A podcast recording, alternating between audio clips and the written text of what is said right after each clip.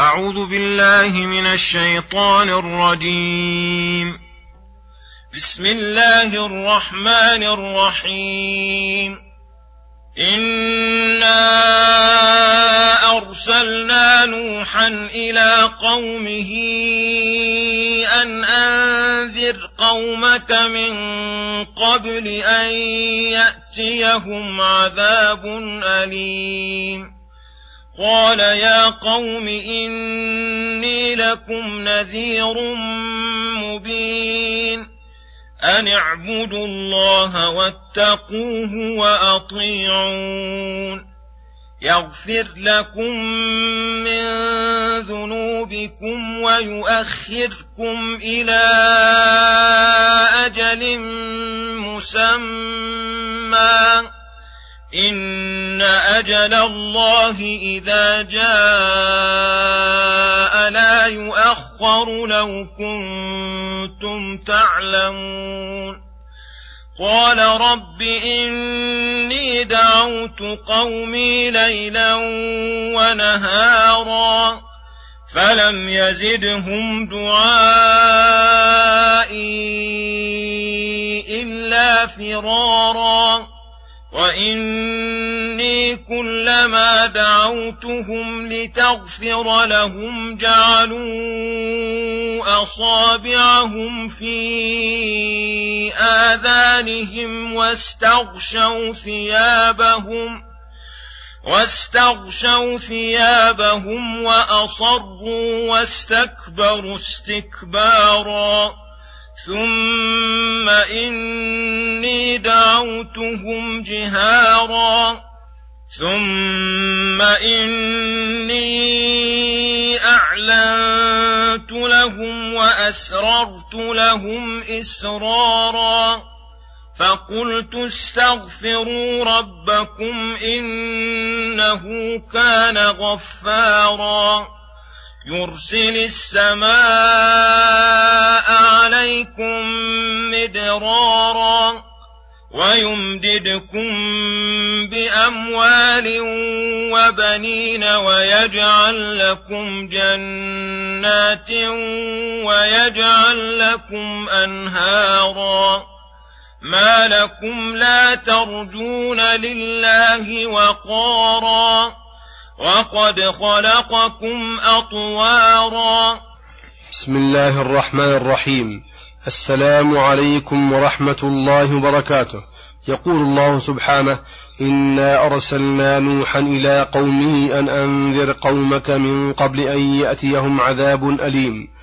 لم يذكر الله في هذه السورة إلا قصة نوح وحدها لطول لبثه في قومه وتكرار دعوته إلى التوحيد ونهي عن الشرك.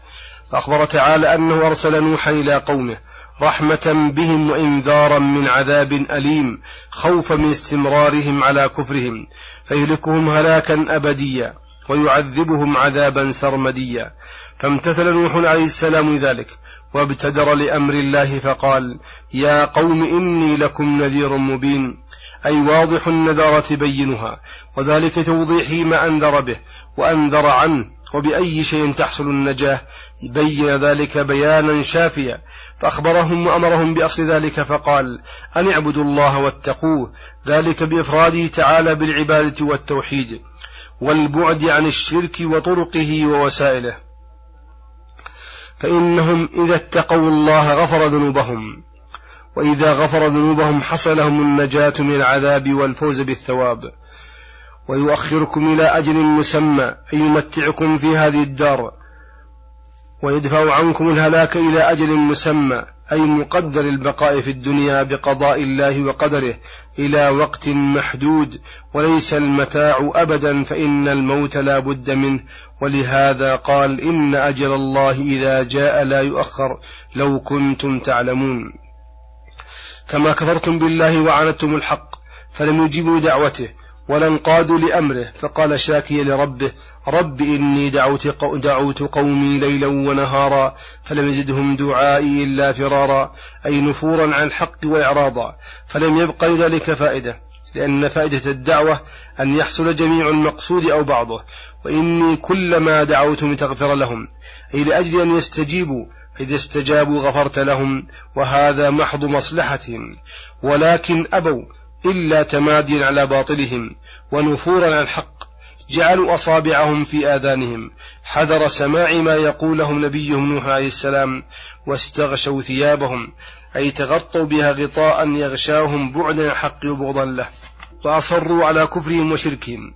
وأصروا على كفرهم وشرهم واستكبروا على الحق استكبارا فشر فشرهم ازداد وخيرهم بعد. ثم إني دعوتهم جهارا أي بمسمع منهم كلهم. ثم إني أعلنت لهم وأسررت إسرارا. كل هذا حرص ونصح وإتيانهم بكل طريق يظن به حصول المقصود. فقلت استغفروا ربكم أي اتركوا ما أنتم عليه من الذنوب واستغفروا الله منها إنه كان غفارا. كثير المغفرة لمن تاب واستغفر. فرغبهم بمغفرة الذنوب وما يترتب عليها من الثواب واندفاع العقاب. فرغبهم أيضا بخير الدنيا العاجل. فقال يرسل السماء عليكم مدرارا أي مطرا متتابعا يروي الشعاب والوهاد ويحيي البلاد والعباد. ويمددكم بأموال وبنين أي يكثر أموالكم التي تدركون بها ما تطلبون من الدنيا وأولادكم. ويجعل لكم جنات ويجعل لكم أنهارا. وهذا من أبلغ ما يكون من لذات الدنيا ومطالبها. ما لكم لا ترجون لله وقارا. أي لا تخافون لله عظمة. وليس لله عندكم قدر. وقد خلقكم أطوارا. أي خلقا من بعد خلق في بطن الأم. ثم في الرضاع. ثم في سن الطفولية. ثم التمييز. ثم الشباب. ثم إلى آخر ما يصل إليه الخلق. فالذي انفرد بالخلق والتدبير البديع متعين أن يفرد بالعبادة والتوحيد. وفي ذكر ابتداء خلقهم تنبيه لهم على المعاد وأن الذي أنشأهم من العدم قادر على أن يعيدهم بعد موتهم.